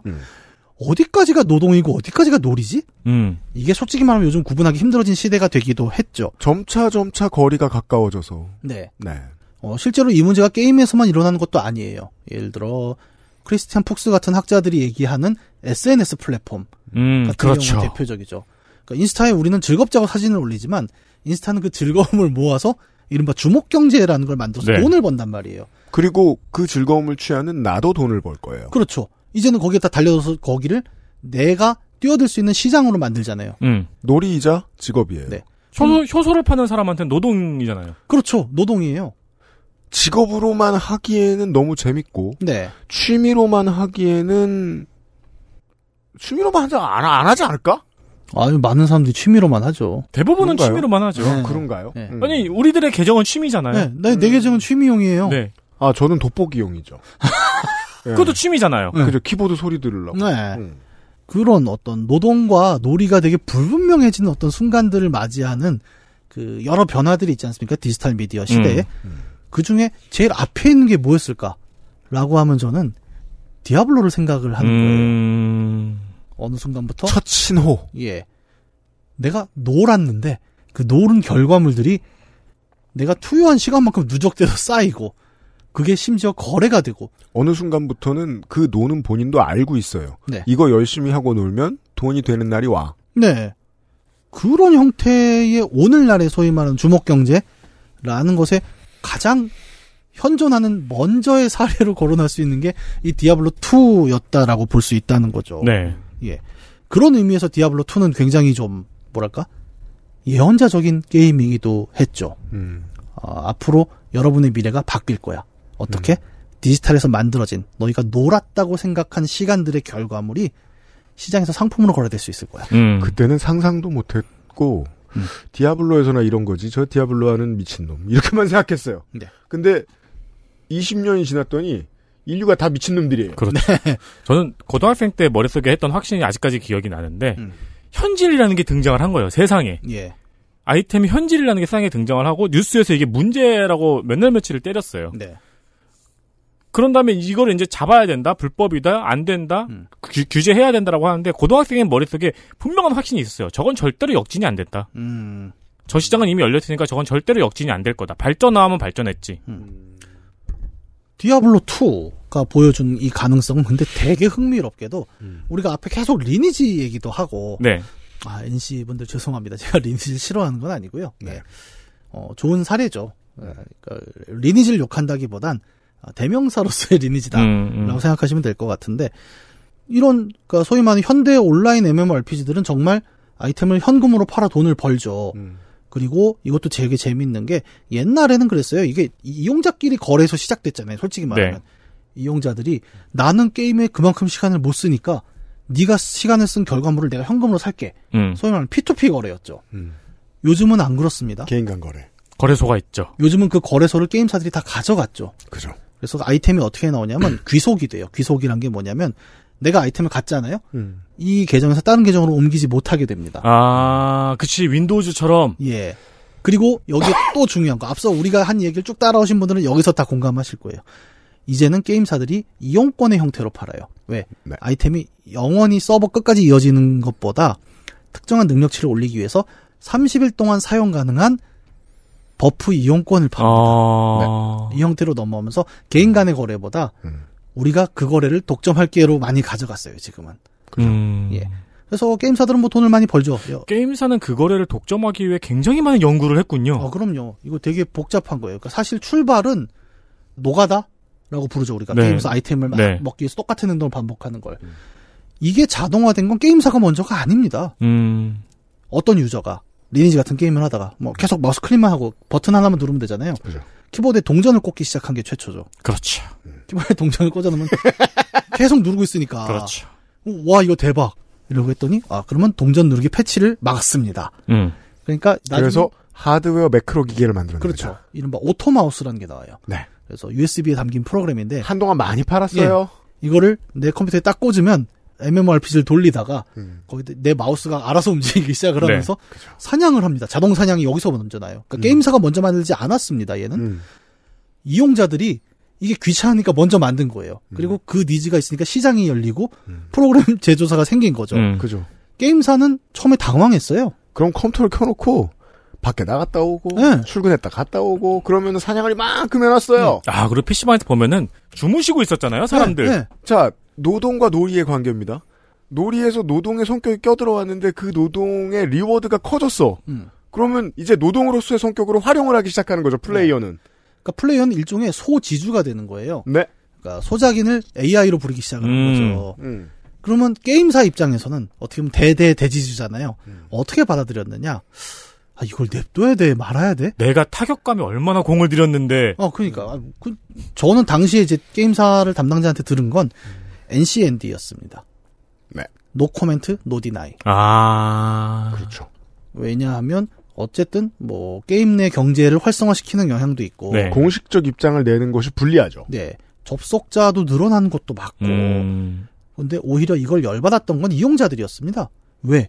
이용자도 약초를 캐서 파는 사람이잖아요. 그렇죠. 근데 AI, 가그 오토마우스가 하루 종일 그걸 합니다. 음. 그러면 내가 가죽 파는 사람인데, 어, 나 혼자 할 땐 가죽이 시장에 5천 장 돌았는데, 얘가 들어오더니 가죽이 10만 장이 돌아가면 난 망하는 거예요. 음. 그렇죠. 시장 경제가 생긴 지 리니지 안에서 네. 시장 경제가 생긴 지 얼마 안 됐는데 시장 경제가 빠르게 붕괴하는 거예요. 그렇죠. 그래서 오토 척살단이 등장해요. 그렇죠. 그래서 뭐냐면 지나가다 오토인 것 같다 싶으면 말을 겁니다. um, 음. 하이엄 이런데 대답을 안 하잖아요. 오토는 죽여요. 그럼 죽여요. 오토다 음, 하고 그렇죠. 죽여요. 아, 놀라운 자정. 그리고는 약탈도 합니다. 예, 다 털어가죠. 네. 어, 털어야죠. 근데 의적인 거예요. 우리는 오토를 죽임으로 의적이다. 음. 그래서 그 다음 어떻게 되냐? 오토가 레벨업을 합니다. 어떻게 되냐? 음. 대답을 하기 시작해요. 그렇죠. 어. 안녕하세요. 그럼, 아, 하이엄. 그럼 못 죽입니다. 예. 그럼 어, 근거가 없잖아요. 근거 없는데 죽이면 나는 그냥 산적인데. 네. 그렇죠. 그래서 또 그걸 또 파괴하는 방법이 나고 하여튼 네. 복잡해요. 왜, 거기서. 왜냐면은 특정 질문에 특정 대답이 그땐 채 GPT가 아니니까 지정이 돼 있을 거 아, 니에요 자 보세요. 이 발전은 플레이 기술의 발전이 아니고 네. e스포츠의 발전이 아니고 상업의 발전이죠. 이 과정은 들어보시면. 네. 그 요즘은 이제 챗 GPT 때문에 아마 더 찾기가 힘들어질 텐데. 그렇겠죠. 그래서 요즘은 온라인에 들어가면 정말 AI 삼국지 같은 시대가 있어요. 예를 들어 음. 배틀그라운드 같은 경우 요즘 어떤지 아세요? 사람 플레이어가 있죠. 네. 그리고 요새는 그 접속자가 좀 줄어서 음. 컴퓨터가 제공하는 AI 상대가 들어오기 시작합니다. 아, 그래요? 그리고 거기 하나 더 들어오는 게 뭐냐면 음. 핵 AI예요. 그래서 진짜 AI, 핵 AI, 사람 이렇게 삼국지를 벌이고 있습니다. 어, 핵을 쓰는 AI. 그건 유저가 개발한 예. 유저가- 프로그램으로 돌리고 있는 거예요. 그렇죠. 어. 그것도 디아블로 2 때 시작됐죠. 그렇죠. 해킹. 음, 적어도 우리가 그 사이버펑크 같은 시대의 얘기를 하면 이런 문제가 이제 커질 거예요. 그러니까 AI가 아니고 핵. 네. 온라인 게임에서의 해킹은 이제 인류의 전통이 됐잖아요. 그렇죠. 네. 생긴 지 20년밖에 안 됐지만 하지만 디아블로 2를 해본 사람들은 음. 이것 때문에 들고 일어나서 비밴디를 블리자드 노스를 족치면 해결될 줄 알았어요. 근시안이죠. 음. 인류가 영원히 이걸 하지 않을 거라고 믿었던 거예요. 어떤 제재가 있으면 음. 제재가 다 어디 있습니까? 네. 우리가 얘기가 좀 휙 돌았는데 어쨌든 중요한 건 그거죠. 그러니까 온라인에 뭔가 쌓이는 게 생겼다는 거예요. 놀면서. 근데 그 쌓인 부산물들이 가치가 되었다. 그리고 그 가치라는 게 시장에서 현실의 화폐로 거래될 수 있는 뭔가로 등장하게 된 게 디아블로가 되게 중요한 계기였다라고 말씀을 드리는 거고. 근데 한 가지 흥미로운 건 뭐냐? 그걸 만든 디아블로는 정작 그걸로 돈을 벌지 못했습니다. 그죠. 음. 패키지를 팔았거든요. 네. 그러니까 패키지 판매라는 게 그거예요. 옛날 게임들 방식이죠. 그러니까 내가 뭐 3만 원을 내면 이 게임을 소장하는 거예요. 디아블로는 그런 방식으로 음. 팔렸습니다. 네. 그래서 디아블로 안에서 막 화폐가 거래가 이루어지고 막 게임이 막 수명이 정말 길었잖아요. 음. 블리자드는 아무런 이득이 되지 않았습니다. 그 그렇죠. 블리자는 번게 없었어요. 예. 근데 이 개념이 그러니까 소위 말하는 온라인 게임에서 살아있는 아이템의 가치라는 게 현실과 연동될 수 있고 그걸 우리가 가져갈 수 있다라는 방식을 뒤늦게 깨닫고 시장이 뛰어든 게 오늘날의 온라인 게임들인 거죠. 어마어마한 과도기의 실수라고도 할 수가 있겠네요. 어. 근데 뭐 저는 네. NC와 넥슨은 눈이 번쩍 뜨입니다. 왜냐면 NC는 그 당시에 정액제였어요. 맞아요. 실수라기보단 그러니까 인류가 이런 거죠. 그러니까 디아블로식으로 얘기하면 대성당 지하를 파다가 거대한 유물을 찾았는데 음. 그 의미가 되게 어 실내 장식에 좋은 밝은 조명이야라고만 생각을 했던 음. 거예요. 음. 거기까지만 썼는데 알고 보니 이게 어마어마한 가치였다는 거를 뒤늦게 깨달은 음. 거죠. 음. 맞습니다. 디아블로가 줄 수 있는 재미라는 것은 재미에 머물지 않았습니다. 어떻게 보면 우리가 가상현실 시대 혹은 뭐 디지털 시대라고 불리는 것에서 기존의 노동과 여가 이상으로 무언가를 만들 수 있는 어떤 순간이 발견이 된 거예요. 근데 네. 그걸 발견한 블리자드는 그 의미를 미처 다 알지 못했던 거죠. 음. 그들이 뭐 모자라서가 아니라 우리가 그걸 알기에는 시대가 그렇지를 못했습니다. 그리고 음. 곧이어 이것의 가치를 발견한 다음 세대들이 그 가치를 현금화시키기 시작한 게 오늘날의 온라인 게임이라는 거죠. 개발자들은 알았을까요? 마케팅 부서에서 몰랐다고 쳐도 누군가는 알아서 그러니까 이- 이거는 패키지로 팔면 안 된다라는 의견이 있었을 수도 있겠네요. 이제 당시에는 어떨지 모르겠지만 이제 와선 누군가 그 내가 그때 그 얘기했다니까 그거 그렇게 팔면 안 된다고 누군가는 뒷북처럼 이제 그 얘기를 할 수 있었던 어떤 순간이 아, 게임사 어딘가에 있었다는 음. 순간인 거예요. 돈의 흐름은 예측이 불가능하다는 증거가 세상에 이렇게 많아요. 음. 네. 그리고 이런 변화가 비단 게임만에서 있었던 건 아닙니다. 대표적으로 저는 지상파 매체, 그러니까 소위 말하는 방송 매체가 네. 갖고 가고 있는 어떤 매출 흐름의 변화도 되게 크다고 봐요. 음. 어떻게 보면은 우리가 그 얘기 많이 하죠. 예전에 지상파 TV라는 건 이제 광고 수입 네. 이 메인이었죠. 이 거의 전부였어요. 예. 그리고 지금 지상파가 망해가는 이유도 그 광고 수입이 줄어들고 다 유튜브로 넘어가서고 그렇죠. 네. 그 매체의 기반을 만드는 상업 구조가 바뀌니까 매체 형식이 싹 바뀌었잖아요. 지금 음, 이제는 뭐 제가 엊그저께 또 그 유명 예능 프로에 한번 잠깐 얼굴을 비치지 않았습니까? 아, 이게 그 얘기가 결국 두 방송 모두에서 나오는군요. 아니 뭐 의도한 건 아니었는데 이제 어쩌다 그렇게 됐는데 몰랐어요 저는 그런 프로가 있는 줄을 지구 네. 오락실이 예.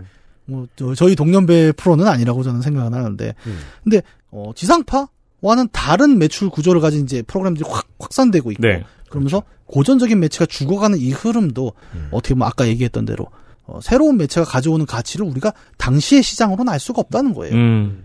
좀 더 시간이 지났을 때 누군가 그 가치를 발견하고 확산시켜버리는 거죠. 음. 그런 변화들이 계속 있습니다. 그래서, 어, 대표적인 게 뭐예요? 저는 시청료가 없이, 그러니까 공영방송을 빼고, 음. 광고비만으로 영상을 볼 수 있었던 어떤 시대가 있었고, 네. 근데 그게 OTT로 넘어오면 어때요? 월정액으로 넘어오죠. 사람들이 TV로 뭘 보는데 네. 돈을 내는 거에 대한 거부감이 이렇게 순식간에 사라질 줄이야. 그걸 기억하시는 거예요. 예전에 우리는 텔레비전 프로그램을 돈을 내고 본다 그러면 이해할 수 없었습니다. 네. 화를 냈을 거예요. 야, 내가 전원 일기를 보는데 500원씩 더 내야 된다고? 우리 부모님은 넷플릭스 같은 거는 커녕 IPTV 잘못 누르면 돈 나올까봐 아직도 벌벌벌 떠신단 말이에요. 그러니까요. 네. 어른들이죠. 근데 요즘은 어때요? 평생 소장 이런 것도 팝니다. 네. 예. 아니면 24시간 대여도 팔고요. 음. 그리고 OTT도 회사가 늘어나면서 이제는 선택적으로 구독을 해야 되는 상황들을 두세 개씩 하는 사람도 많죠. 예. MMORPG의 시장 경제화하고 약간 비슷한 점이 있네요. 그러니까요. 그러니까 큰 맥락에서 보면 그거예요. 그러니까 디지털 시대의 재화 용역이란 건 그 기존의 방식으로 설명하기가 어려운 어떤 순간을 맞았어요. 맞아요. 이거는 놀이도 아니고 노동도 아니고 내가 소비하는 건지 생산하는 건지도 애매합니다. 음. 예. 그런 애매한 상황들이 근데 게임에서는 2000년대에 있지만 방송에서도 이미 좀 지적된 바가 있는 게 음. 1970년대 같은 경우에는 수용자 상품론이라는 개념이 좀 있었어요. 음. 이건 뭐냐면 이제 미국에서 당시에 영미권 TV 프로그램들을 분석을 하면서 야, 이 텔레비전이란 산업은 그러면 음. 뭐가 상품이고 뭐가 가치고 뭐가 거래되는 걸까? 그렇죠. 이게 예전에 산업혁명 시대로 설명하기는 너무 어려운 거예요. 그죠. 그러니까 기업들이 광고 스팟을 샀어요. 네. 뭐 골든 그러니까 저 아주 뭐 황금 시간대면은 아주 비싸게 샀어요. 네. 그럼 그 시간대를 산 거잖아요. 예. 음. 근데 꼭 그것만 사고 싶어서 그 큰 돈을 낸다고? 뭘 산 거야 기업은? 그러니까 이걸 설명하기 위해서 이제 스마이드라는 학자는 이런 얘기를 하죠. 야, 방송사가 상품으로 만드는 건 프로그램이 아니다. 음. 방송사는 프로그램을 통해서 이 특정한 시청을 하는 수용자 자체를 상품으로 만들고 시청자 때를 팔아요. 예. 그들을 누구에게 판다? 광고주에게 판다. 아. 아. 그래서 수용자가 곧 상품이 된다는 개념으로 수용자 상품론이라는 이야기를 한번 주장을 합니다. PD들이 우리를 기업에 판 거구나. 그렇죠. 네. 트래픽은 곧 돈. 예. 아, 이거 재밌어, 일로 와봐요. 해갖고, 한 패키지 묶어서, 자, 광고주들에게, 야, 이 사람들이 당신의 광고를 볼 거예요. 라고 팔았다. 라고 이야기를 하는 거죠. 이미 전조가 있던 거죠. 네. 우리는 시청률이란 이름의 상품이었군요. 뭐, 이 입장에서 보면 그렇습니다만. 네. 근데 여러분이 이 얘기가 생소한 이유는, 이게 굉장히 정교한 이론은 아니고, 어, 약간의 비유? 은유처럼 음. 활용되는 수준에 머무르긴 했어요. 다만, 이 개념이 이제 오랫동안 잊혀졌잖아요. 아, 이렇게도 볼 수 있구나. 라고 사람들은 별 생각이 없다가, 그래. SNS 시대에 오니까, 야, 맞아. 그 얘기가 있었지. 다 이렇게 파는 거예요. 예. 소셜에 잘 나가는 계정들도 음. 유튜브의 영상도 구글 본사도 다 이 장사를 하고 있는 예. 그렇습니다. 닥사 온라인이라는 게임을 본 적이 있어요. 보시오. 닭을 사요?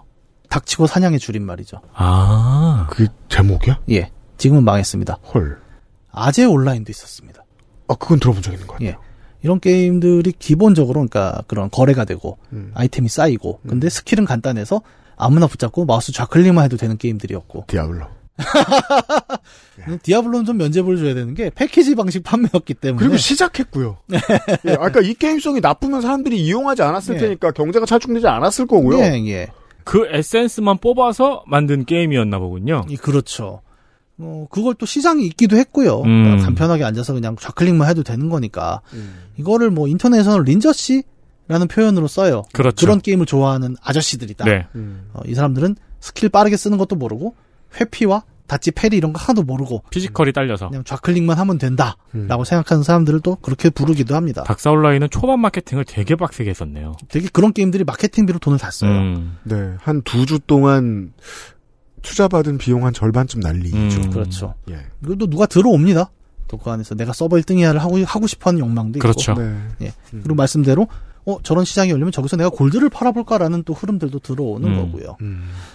이렇게 얘기를 해보면 그래요. 그러니까 일종의 주목을 만드는 거죠. 플레이의 잔여물이 주목을 만들고 음. 그것이 나에게 가치가 된다고 했을 때 나는 현금을 쓸 수 있는 용의가 있다라는 게 시장을 만들고 그러면 그게 가치가 됩니다.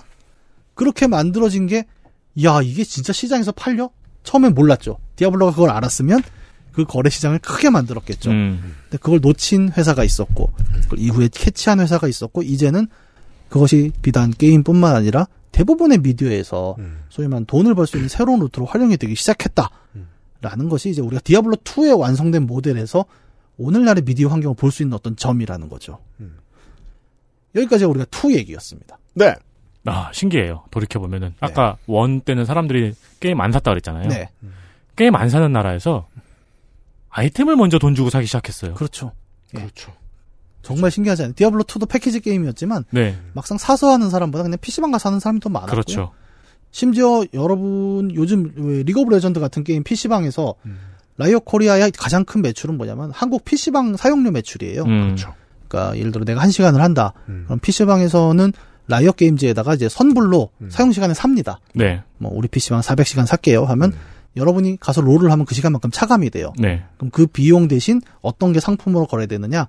PC방 가서 롤 하면은 올 스킨, 올 챔프예요. 아, 그래요? 어. 네.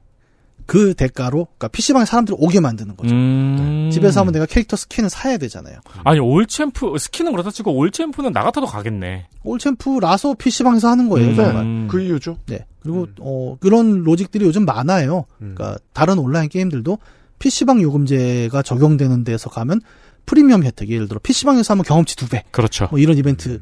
그런 게 다 결국 B2B 요금으로 연결이 돼 네. 있는 거죠. 지금은 확 열려 있지만 21세기 초반만 해도 바늘구멍이었던 거예요. 음. 이런 방식으로 이런 미디어 플랫폼들이 어떻게 사람들 지갑을 열지? 그리고 디아블로는 자기도 모르게 그걸 실현한 거예요. 자기는 몰랐다는 게 저는 되게 중요하다고 봅니다. 아니 넷플릭스가 수십 년 동안 비디오 빌려주면서 자기들이 나중에 이걸로 전 세계 고객들의 지갑을 열게 만들 줄 어떻게 알아요? 그렇죠. 어떤 계기 하나가 필요하거든요. 그 계기를 짚었습니다. 네. 우린 또 게임 얘기한 것 같지만 게임 얘기 안 했네요. 그렇죠. 네, 인류의 경제사를 이야기했습니다. 여기까지. 다음 주에는 무조건 게임 얘기해야 됩니다. 아, 다음 주엔 진짜 좀 게임 얘기. 문학인과 다음 주에 드디어 게임 얘기를 할게요. 네. 어? 어? 놀랍게도 원고로 보니까 다음 주는 진짜 게임 얘기네요. 아, 진짜라니까요.